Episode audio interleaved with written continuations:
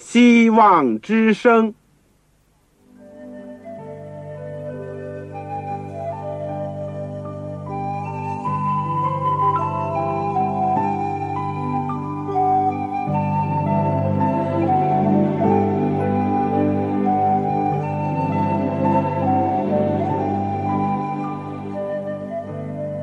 各位听众朋友，各位弟兄姐妹，欢迎您收听信徒培训这个节目。教会的兴旺不单表现为人数众多，更要求教友的素质好。为了使教会真正达到人丁兴旺，有灵性健壮，希望之声特别为广大的信徒制作了信徒培训这个节目，满足主内同工同道的需要。信徒培训由黄牧师主讲，将有多种课程推出，欢迎弟兄姐妹们踊跃参加。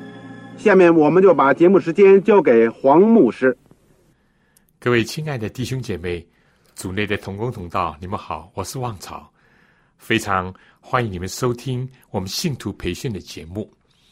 我们在过去的10日里，感谢主，我们保罗的书信已经研究了大半，只剩下哥林多前书后书。我一直心中有个负担，但因为时间的关系，没有机会能够跟大家做这2卷书的一个学习和探讨和研究。现在我们有机会能够学习到哥林多的前书，愿主不断的带领我们能够好好的学到这2卷书所要带给我们的信息、光照、劝勉、安慰以及教训。我们在学习今天的这课程，你知道今天我的题目什么？是终身大事。好，在我们学习之前，我们一起做个祷告。亲爱的天父，我们谢谢你，你并不嫌弃我们这些软弱的人，你相反叫主耶稣基督来做我们的主，来教导我们，来劝勉我们，尤其是为我们牺牲在十字架上，从此让我们就对你的爱、对你的公义有了多一点点认识。从此我们也看见了我们自己的这个败坏的本相以及我们的罪性。主啊，我们需要你，求你帮助我们更深的认识自己，也使我们能够更好的去处理、去反应、去对待其他的人、其他的事情、其他的物件。主啊，我们在今天，我们首先要感谢你，你创造了我们，你而且按照你自己的形象创造我们，而且给了我们许许多多的福分和恩惠。但是我们也感谢你，更感谢你的就是在我们已经犯罪堕落、已经毁损你上帝形象的时候，你还来救赎我们，还来提拔我们，还来恢复我们。主啊，愿你使我们常常能够想到这些，常常能够想到我们是你所创造，又是你所救赎。主啊，我们是你的儿女，有一天要和基督一同作王。愿主帮助我们在这世界，不论人怎么看我们，世界怎么卑视我们，但我们知道我们是你所爱的。主啊，也求主使我们能够生出一个爱你的心来。愿主今天能够借着主给哥林多教会的信息，也带给我们光照、劝勉或者是责备。我们需要你，主啊，因为你的话都是为了我们的益处，都能够成为我们脚前的灯和路上的光，照亮我们。也求主也藉着我们这些卑微人去照亮世界，照亮周围黑暗的人心和人群。我们祈求你今天赐给你地上的教会，你地上的仆人和使女。愿主的名被高举，愿你真道能够传开，愿更多人得蒙属天的恩惠。我们短短的祈求感谢，奉靠主耶稣基督的圣名，阿们。这个弟兄姐妹，你们有圣经在手的，请打开《哥林多前书》。我们上次呢着重是讲了一个哥林多教会里面好像问题多多啊，除了有纷争分裂的问题，第二个还有一个乱伦的问题，有一个教友犯了很严重的罪，但是教会呢却不警惕，也不意识到它的严重性，听之任之。保罗感觉到这个确实反映了哥林多教会的灵命是非常的这个微弱。好，那么我们今天继续要研究什么呢？如果你看这个哥林多前书第七章呢，也就是我们今天要讲的，这是讲到家庭婚姻的问题，终身大事。当然里面具体的包括了很多这个哥林多教会的信徒向保罗提出的有关童生啦，有关这个离婚啦，有关婚姻夫妻之间的关系啦，许许多多的问题。所以第七章呢，可以说整章也相当的长，40节都是提到了这个嫁娶婚姻的问题。第八章呢，着重你看就是讲到吃祭偶像的食物的问题，可以说就是和饮食有关。第七章如果说跟性欲有关，第八章就是跟食欲啊，或者是更加牵扯了是这个祭偶像的这个食物呢有关的问题。所以我们说在第六章的这个最后一段，我就把它作为这两章的一个总的一个讲法，总的一个前提或者是一个指导。我们有圣经的看到，我们上次讲到了第12节，凡事我都可行，但不都有益处；凡事我都可行，但无论哪一件，我总不受他的辖制。好了，下面保罗说，食物是为肚腹，肚腹是为食物，但上帝要叫这两样都废坏。身子不是为淫乱，乃是为主，主也是为身子，并且上帝已经叫主复活，也要用自己的能力叫我们复活。岂不知你们的身子是基督的肢体吗？我可以将基督的肢体当作娼妓的肢体吗？断乎不可。岂不知与娼妓联合的，便是与他成为一体吗？因为主说，二人要成为一体。但与主联合的，便是与主成为一灵。你们要逃避淫行。人所犯的，无论什么罪，都在身子以外；唯有行淫的，是得罪自己的身子。岂不知你们的身子就是圣灵的殿吗？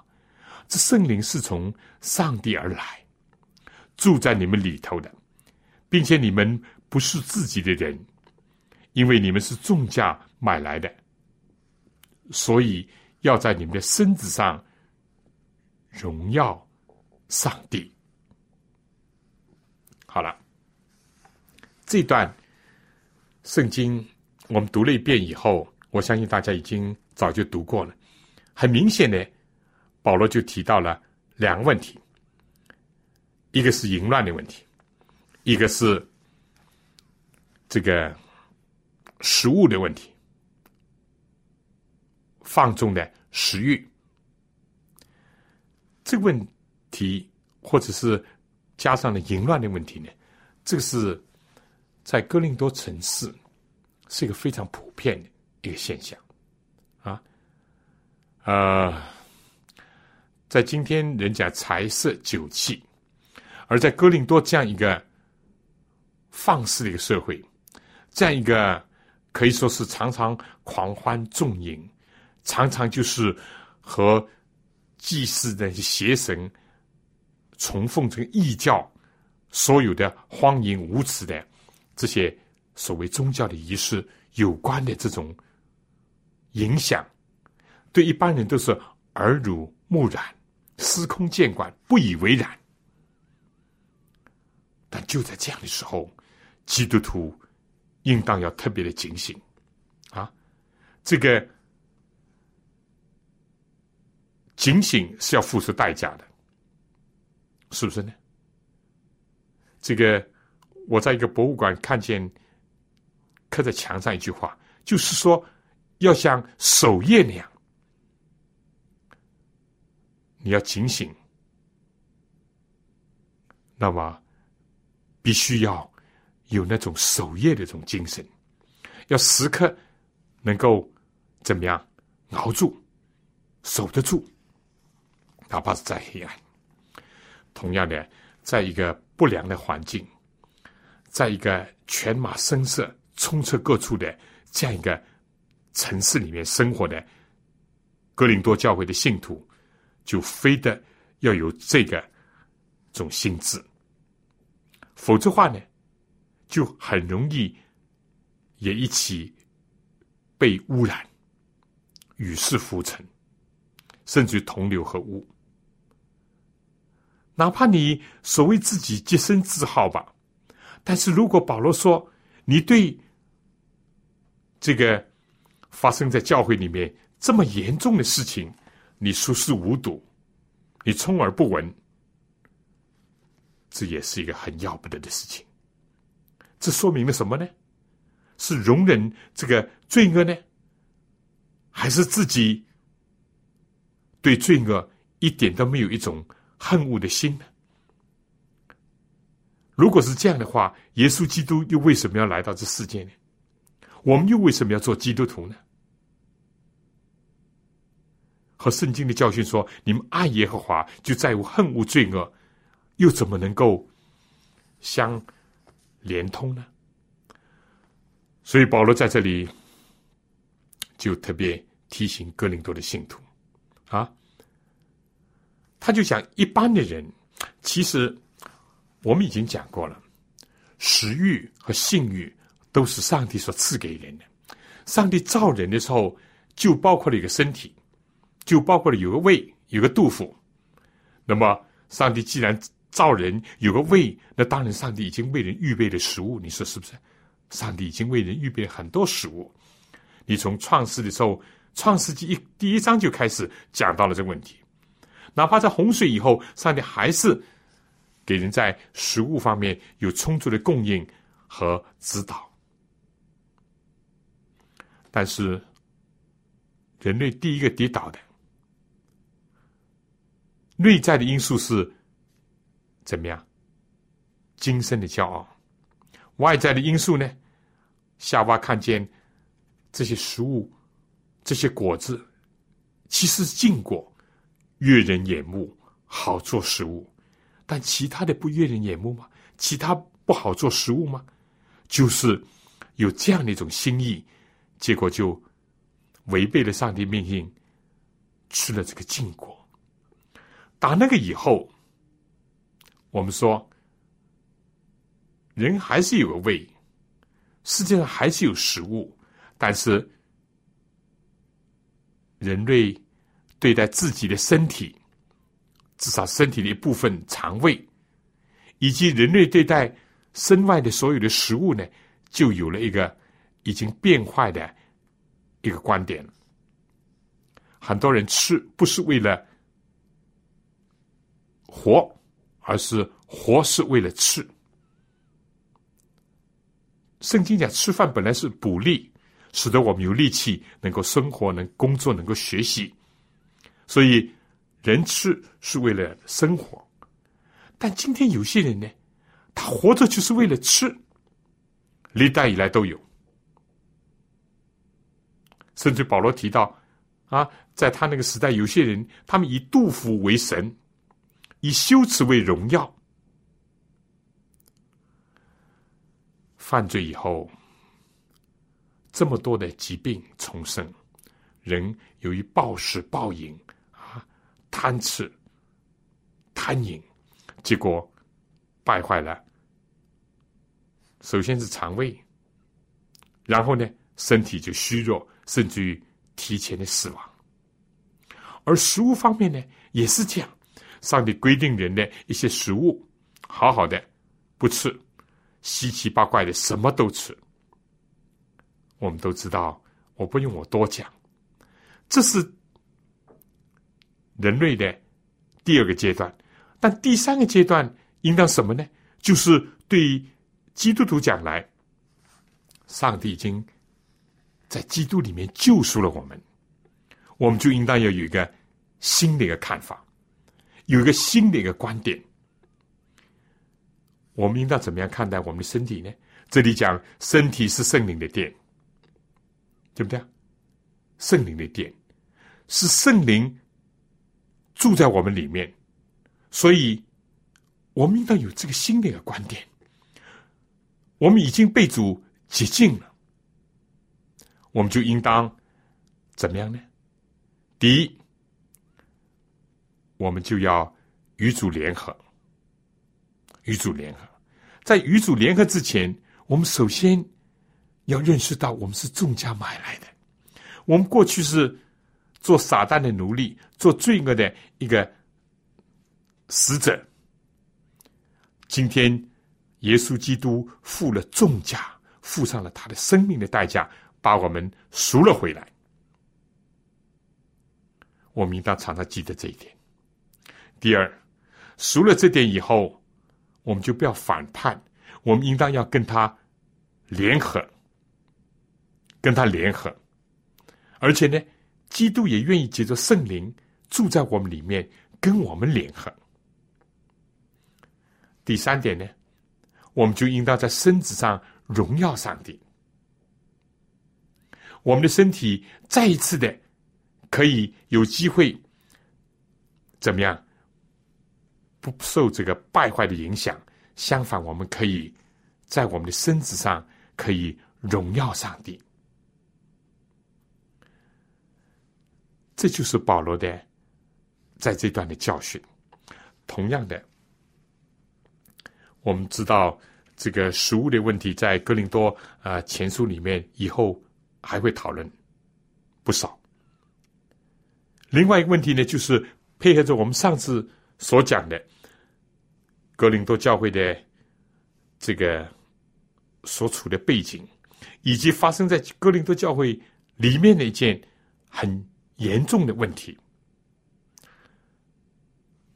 保罗也提到了，在他们当中有些人过去也是这样，有淫乱有奸淫做连同等等。保罗这里是讲，你们中间也有人从前是这样，不是所有人，但是也有人。再加上他们还必得在哥林多这个城市里面生活，那些败坏的影响还在围绕着他们。所以会不会有人受了影响又走回头路呢？不是不可能。会不会撒旦还要接着那些恶人败坏的风气再把基督徒拖下水呢？也不是绝对不可能。何况哥林多教会已经出现了这么严重的问题，大家居然好像无动于衷，这个正证明他们没有嫉恶如仇的心，他们自己的可以说是抗体或者是属灵的这个敏锐性非常的差。所以保罗在这里就讲到，他说身子不是为淫乱，乃是为主。而且上帝已经叫主复活，他也要用自己的能力叫我们复活。岂不知你们的身子是基督的肢体吗？我可以将基督的肢体当作娼妓的肢体吗？断乎不可。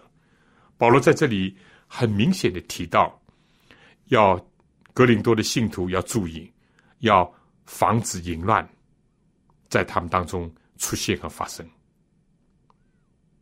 因为这可能性不是没有。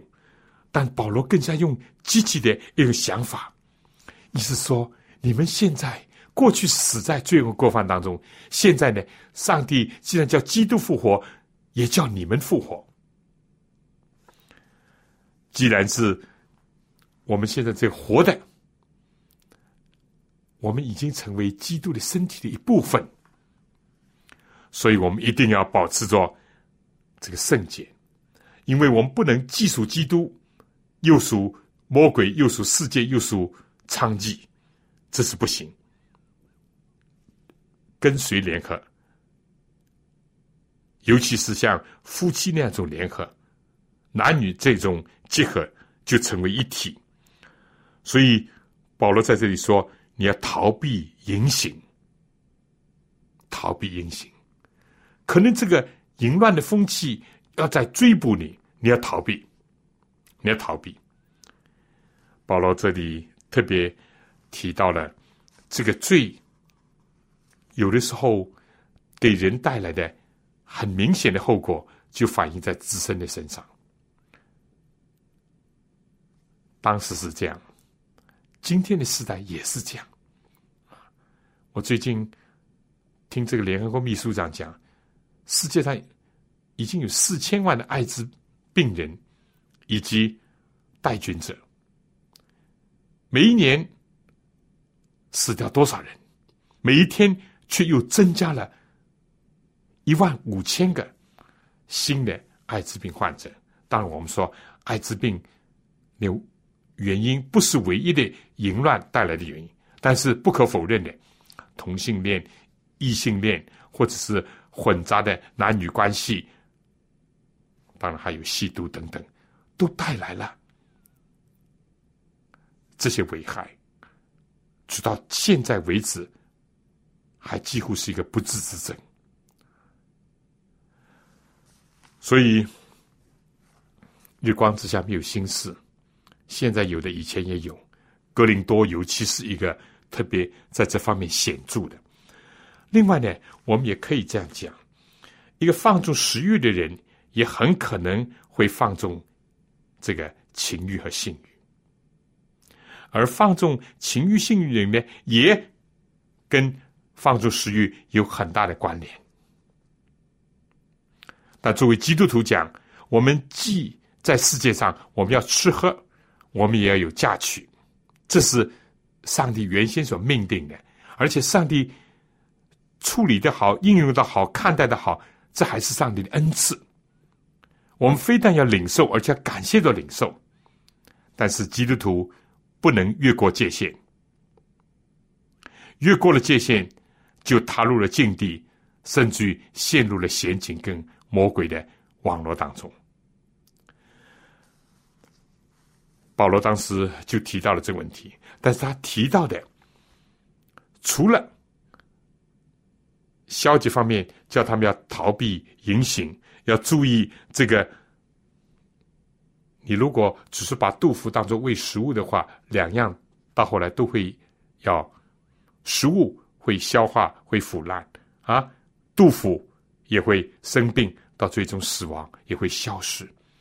保罗积极的更加提到的就是说，要他们看到我们是已经是基督付了重价买来的，我们是接着基督的死，接着基督的复活，也是已经复活的人。我们应当怎么样？要欣赏今天有上帝接着圣灵住在我们里面，我们的身子已经不是一个臭皮囊，我们的身子已经不是像一个动物那样，我们已经是圣灵的殿。我们要常常的在这个殿里面跟主联合，跟主合一，而且要荣耀上帝。如果我们过去是羞辱主、败坏主的名的话，那么我们今天要荣耀主，要感谢主，要赞美主，要在我们的身上彰显他的恩典、创造的奇功以及救赎的大恩。好，这就是这段所讲的保罗第一句话，凡事我都可行，但不都有益处；凡事我都可行，但无论哪一件，我总不受他的辖制。有人认为前面这句是当时哥林多信徒，或者当时有一个舆论说，我们既然是基督徒，我们已经自由了，福音已经释放了我们什么都可以做。保罗说，好，就用你这句话吧，你说凡事都可行，但你千万要记得，但不都有益处。是不是啊？你放纵食欲有益处吗？你去淫乱会有益处吗？凡事都可行吗？你结果就成为食欲性欲的一个奴隶，你不是再次的受捆绑吗？基督已经释放了我们，我们难道再要回到撒旦的这个权势之下吗？所以在这段是非常有利的，对我们今天也是大有帮助的啊！积极的讲，你如果看罗马书第14章第7节，哥林多前书9章23，10章31节，或者哥林多前书10章23、24节，你看保罗他自己有一个积极，他说我现在活着的不再是我，乃是基督在我们里面活着。加拉太书也讲到这个，对不对？保罗就说我现在之所以这样活着，我乃是怎么样，我之所以这样行，他说我都是为了福音的缘故。保罗也说我们或吃或喝，无论做什么，都要为着荣耀上帝而行。这是一个积极的正面的教训。好了，我们在讲这个第7章之前呢，我们先听一首歌，主照你旨意。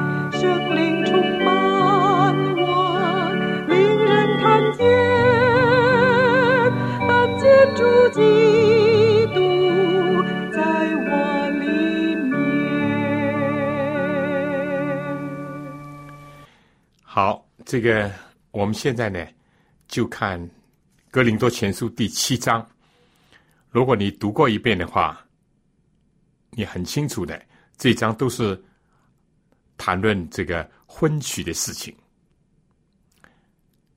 也就是我所用的题目终身大事。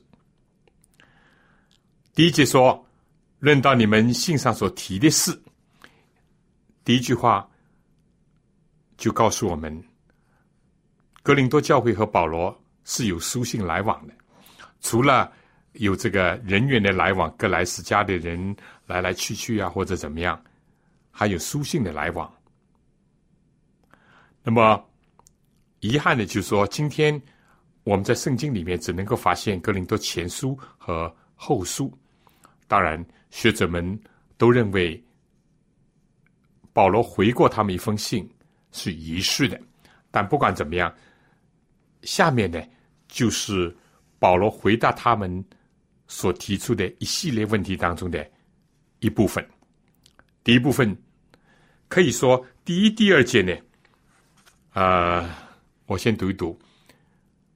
论到你们信上所提的事，我说男不近女倒好，但要避免淫乱的事。男人当各有自己的妻子，女子也当各有自己的丈夫。这个呢，就是对哥林多教会的信徒当中有一部分人认为呢，还是不要结婚，根本不要结婚最好。因为我们知道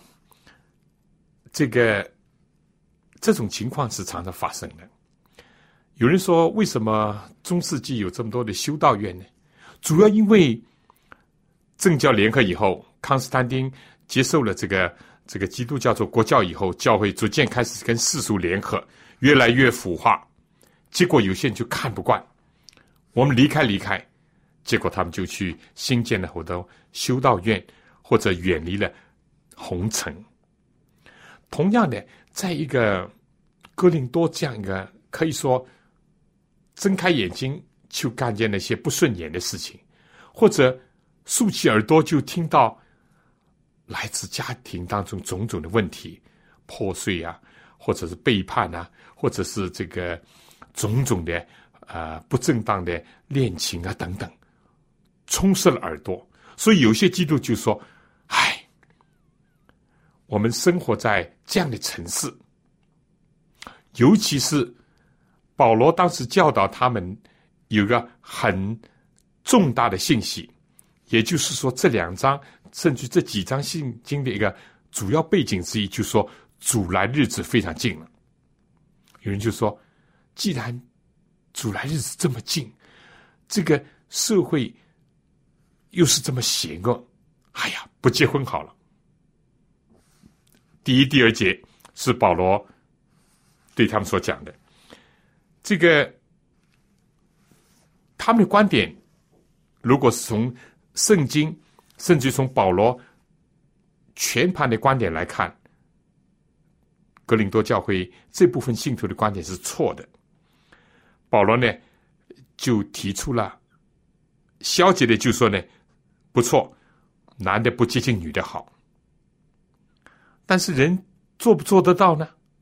而且在这样的环境当中啊，在这样一种这种周围充满了试探引诱的环境当中，积极的保罗说，还不如个人都有自己的配偶，男的有自己的妻子，女的有自己的丈夫为好。第三到第七节呢，我们来读一读。丈夫当用合宜之分待妻子，妻子待丈夫也要如此。妻子没有权柄主张自己的身子，乃在丈夫；丈夫也没有权柄主张自己的身子，乃在妻子。夫妻不可彼此亏负，除非两厢情愿，暂时分房，为要专心祷告方可。以后人要同房，免得撒旦趁着你们情不自禁引诱你们。我说这话原是准你们的，不是命你们的。我愿意众人像我一样，只是个人领受上帝的恩赐，一个是这样，一个是那样。第三到第七节呢，似乎是回答了这样的问题。我们知道，我已经一再的讲过，基督教圣经不赞成，甚至可是反对纵欲，但是基督教和圣经也不赞成禁欲。正确的答案是什么呢？大家可能记得，我们要把欲望作为有用的奴隶，不要让它作为我们一个霸主来管辖，来欺压我们。而当时哥林多教会，除了有些人说，我没有结婚，我还是不要结婚了，还有一等人呢，就是已经结婚了，他们认为呢，夫妻之间最好是分房，最好不要有夫妻的婚姻的生活。他们认为这样的是会更好，甚至于说不定认为更圣洁。尤其是他们想到基督要快再来了，所以大家在研读这几章背景的时候，千万不要忘记两个背景，一个是神学上的背景，保罗当时教导他们主来日子很临近了，现在的时事呢非常的险恶。第二个是一个具体的一个背景，就是哥林多城市是一个很坏的一个风气，很坏的一个城市。好了，那么保罗在这里呢，就是对他们，对这些虽然已经是成为夫妻了，已经是这个有了家庭了，但是他们认为还是分居一样，还是分房那样更好。那保罗在这里说不要，既然结了婚，你就不是你独立自主了。丈夫是属于妻子，妻子是属于丈夫的。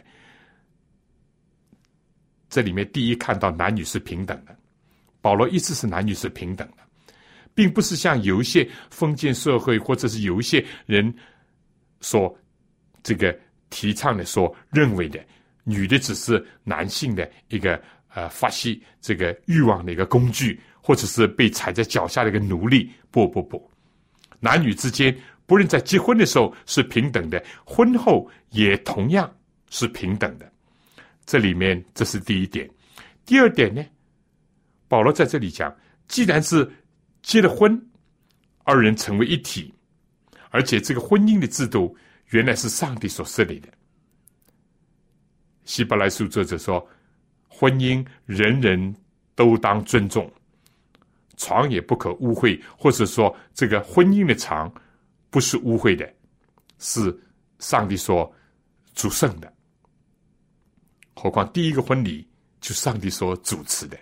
耶稣基督来到世界上，第一个显神迹的地方也是一个迦拿的婚宴上，充分证明了这一点。如果说那个时候的保罗对哥林多的教会是比较对这个婚姻是采取一个低调的看法的话，那保罗在以弗所书里面就非常的这个突出这婚姻制度的一个崇高，正好像基督跟教会那样，基督爱教会，为教会舍己，教会顺服基督，保罗就用这个来比喻了。所以我们读圣经呢，也要看到全面，而且看到不同的时代、不同的甚至地理背景，或者是当时的风俗文化。那么讲到这里呢，我再加一点，我们知道希腊人呢，有的时候是对身体怎么样看低的，但是我们说，正是因为有看低的时候呢，也有一些人就把身体看得非常的高。我们也知道了，在第一世纪这个尤其是后期呢，这个早期的知识派主义已经慢慢的进入了。知识派主义的这个核心呢，就是说物质都是恶的，由此呢就产生两个极端，一个物质即是恶的，身体就是物质的身体，那么就放纵了第二呢，就走向另外一个极端，就是说既然是恶的，我们就尽量的避免压制我们身体一切的正常的这个机能，或者是正常的欲望都予以抑制，不是纵欲就是禁欲。这两个都是撒旦的箩筐，纵欲害了很多人，禁欲也伤害了很多人的心理或者是生理的健康。保罗在这里就讲到，第一，男女是平等的；第二，既然是夫妻，彼此应当要维持一个正常的婚姻的关系，夫妻的关系。第三，一个特殊性，一般的讲，丈夫跟妻子不应当有长久的分居，所以这是不理想的。如果一个丈夫离开妻子，妻子离开丈夫很长的时间，容易受试探，容易减少彼此的情谊等等，都是不理想的。但是保罗说有一个，就是如果要分房的话呢，只是为了第一，不是为了受世俗的影响，也不是为了自以为是更圣洁或者是更清高，不要为了有个目的，就是除非说什么为了专心祷告，为了一些迫切的事情，在心里面有负担，然后呢，这只是暂时的分房，以后还要同房。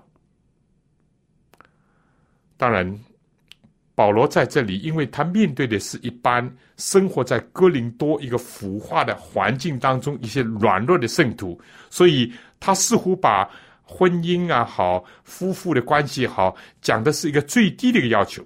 他就说避免你们情不自禁啊，避免撒旦引诱你们，甚至于丈夫有妻子，妻子有丈夫，也因为避免淫乱。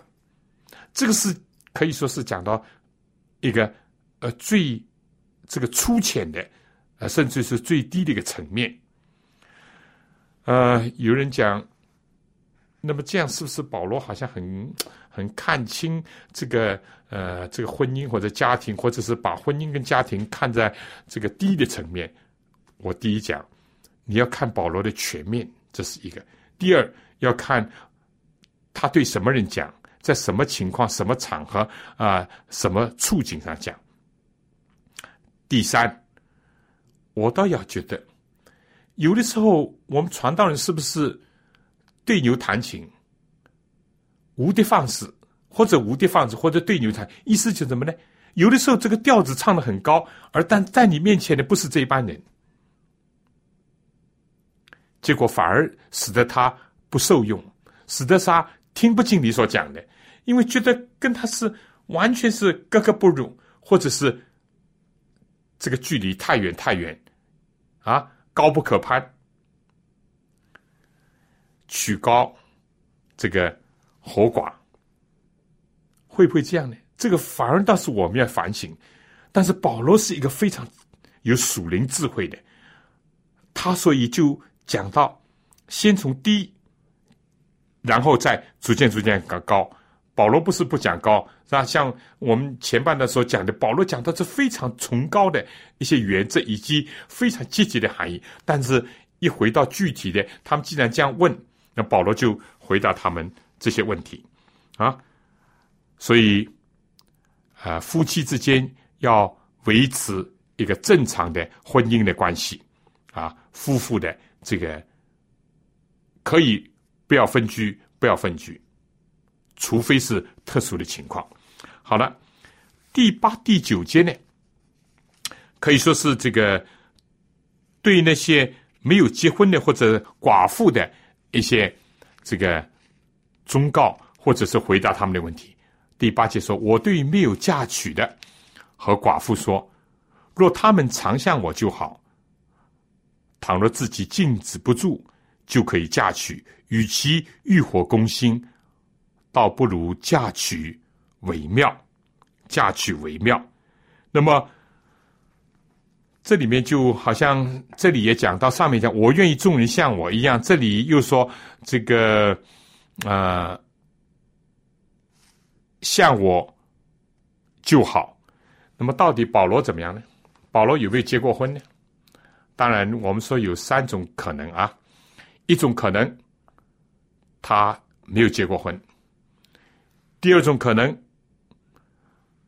他结婚但妻子死了，第三种可能他因为过去是犹太教的台柱，非常热心于祖宗的遗传，现在他一段反过归向了基督，结果他的妻子呢就离开了他。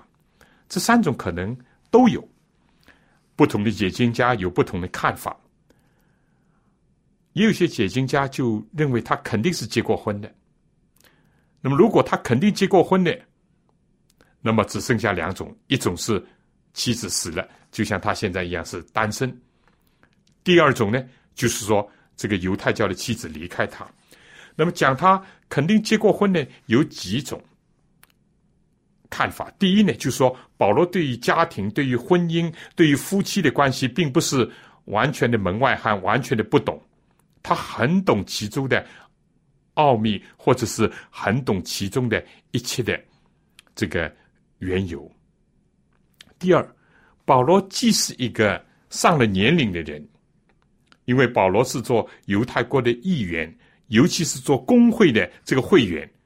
那么如果是按照这个犹太工会的会员，那必定是结过婚的，不结婚的人不能做工会的会员，不能做犹太国的议员的。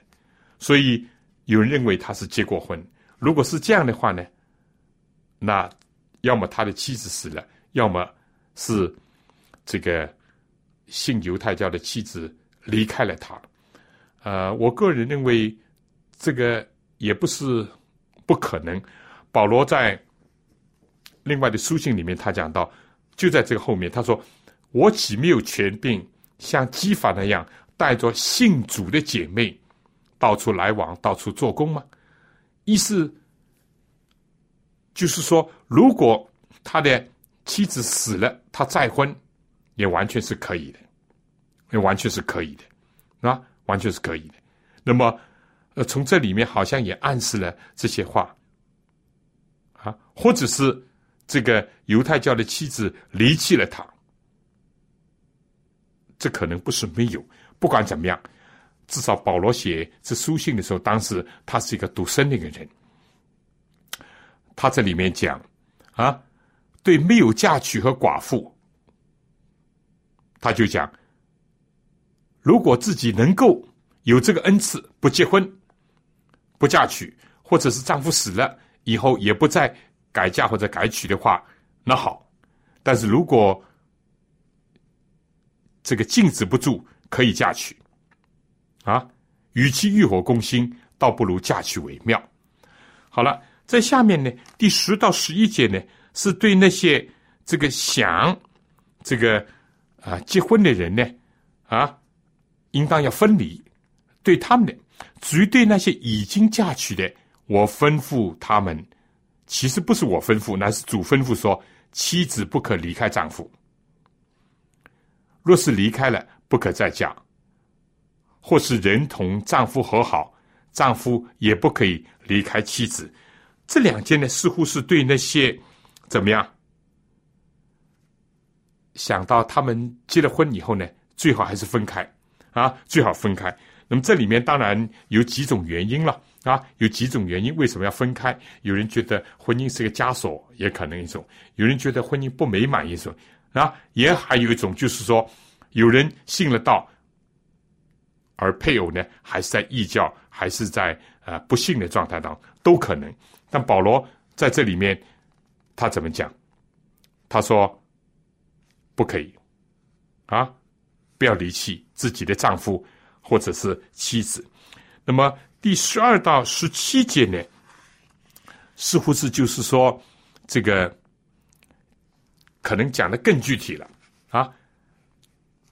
非但是有人说，哎，如果是因为婚姻不满啊，或者是这个这个性格不合啊，或者是感觉不好啊，保罗说不行，你这样离是不行。那么有人说，为信仰的理由总可以了吧？我是基督徒了，他不是基督徒，他还是异教徒，那总应当离了吧？这一段好像是保罗回答这个问题。我们读一读这个圣经第12到17节啊。当然对上面保罗也有一个界限啊，一个界限。第一，他说这是主吩咐的，不可以离开。第二，有人说我要怎么做就怎么做，我是自由的啊，我凡事都可行。那保罗说，你如果一定要离的话，就不要再嫁，不要再嫁。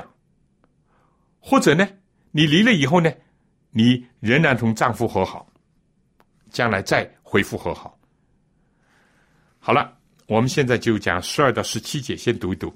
我对其余人说，不是主说，倘若某弟兄有不幸的妻子，妻子也情愿和他同住，他就不要离开妻子；妻子有不幸的丈夫，丈夫也情愿和他同住，他就不要离弃丈夫。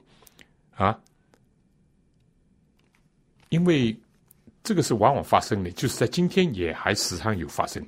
本来两个都是非基督徒不信主的，后来其中有一个信了，但有一个还不信，或者甚至不愿意信。那么在这情况下，那么是不是好了，我们就离婚吧？保罗说，停一停，慢一点。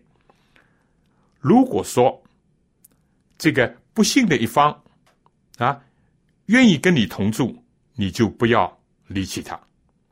不论是男的对女的，女的对男的，都是一样。那么有人可能就说，这样不是不圣洁吗？这样不是很不好吗？下面保罗就进一步讲14节，因为不幸的丈夫就因着妻子成了圣洁，并且不幸的妻子就因着丈夫成了圣洁，不然你们的儿女就不洁净，但如今他们是圣洁的人。倘若那不幸的人要离去，就由他离去吧。无论是弟兄是姐妹，遇着这样的事情都不必拘束。上帝召我们原是要我们和睦。你这做妻子的怎么知道不能救你的丈夫呢？你这做丈夫的怎么知道不能救你的妻子呢？是不是？这个第17节还这样讲，只是照主所分给个人的和上帝所召个人的而行，我吩咐各教会都是这样。保罗的理由意思就是说，但是大家千万不要误会啊，在这里是指着原来两个都不信，以后一个成为信徒，在这个情况不是说已经你信的到了先，你去找一个不信的人，不是这意思。这点大家千万不能误解，也绝对不能曲解，是不是？是指着原先已经结婚了，原先都是非基督徒，以后有一方信了，那么在这种情况下呢，就不要因着对方还不信，目前还不愿意信，或者还没有机会信，或者还不能信，就不要离弃他或者赶出他。不要，只要他愿意跟你住在一起，就要仍然接纳他。但是保罗又讲，他如果一定要离开，你做基督徒，我非要归我土著的宗教，我罗马的异教，那么他一定要离开。保罗说，也不要勉强，你也不用拖住他，也不用彼此争斗，因为上帝召我们原是要我们怎么样？和睦是我们要平安，而不是要我们纷争，更加不是要我们打架，或者是每一天用以泪洗脸，不用这样。可以不理，不要理他，一定要走，你给他自由，给他自由。那么但是有人就说，那么这样我们不是很不相配吗？保罗就说，要从积极点看，怎么样呢？你既然是过去已经形成的关系，今天你又已经蒙恩了，你能够蒙恩，他怎么不能够蒙恩呢？基督的恩典是绝对，正像上帝是高过一切的假神一样，基督的恩典能够征服一个目前还抗拒恩典的一个心或者一个人，这是可能的。积极的讲呢，保罗就说，他还可能因着你的善言善行，因着你的不断为他祷告，不断用爱心关怀他，尽管不同信仰，尽管他甚至比你在某些方面更低一点差一点，你的爱心说不定就把他有一天感染到，带到上帝的爱当中去了。往往会这样，但也不是绝对。不过呢，保罗在这里指出了一个光明的面，不要因着这种结合就解体，甚至灰心，或者是整天的痛苦斗殴，不要。在这样的光景当中，应当想到有可能有积极的一个转化。那么有人就说，那么生出来儿子怎么样呢？保罗就也是用积极的，他说既然有一方已经是被主分别了，那么在上帝恩典当中，上帝看这种关系下所生出的孩子还是圣洁的，不是私生子，不是这个不好的，甚至于呢，也因着基督的恩典，也算为是分别为圣的。这里面就看到上帝的宏恩多么的浩大，上帝等待着一切的人来归向他，但上帝更加要求信的一方要负起责任来，为着不信的那一方而祷告，而忍耐，而反照上帝的爱。这个是一个非常非常重要的一点，重要的一点。那么第18到24节呢，是讲到了基督徒，如果你蒙召的时候是什么身份，你就也要守住什么身份，守住什么身份。第25节或者是36到38节呢，是讲到关于童生的问题关于处女的问题。第26节到35节呢，是讲到怎么样时日很短暂了，我们应当要集中我们的思想跟我们的精力，要准备主的再来，主的再来。第38到40节呢，这是讲到关于这个再婚的问题，再娶的问题，38到40节那么这些呢，今天我们的时间是不够了，我们会以后再讲。不过大家有看到，也谢谢主在圣经里面流落了这一章教训。我以前已经讲过，上帝在伊甸园人没有犯罪的时候，上帝给人两个制度，一个是安息的制度，一个就是家庭跟婚姻的制度。这两个制度也是从某方面看是最重要的制度，你看就放在10条诫命的第4、第5条最当中。而同样的也成为世界的末了，在今天是最受攻击的两个制度。大家都可以体会到今天为止，家庭问题、婚姻问题是多么的重要。这是一个社会健康与否，这是一个个人幸福与否，甚至于世界是否太平的一个转折点，根本的关键。今天但愿上帝能够帮助我们，我们下次我们再继续的学习和研究。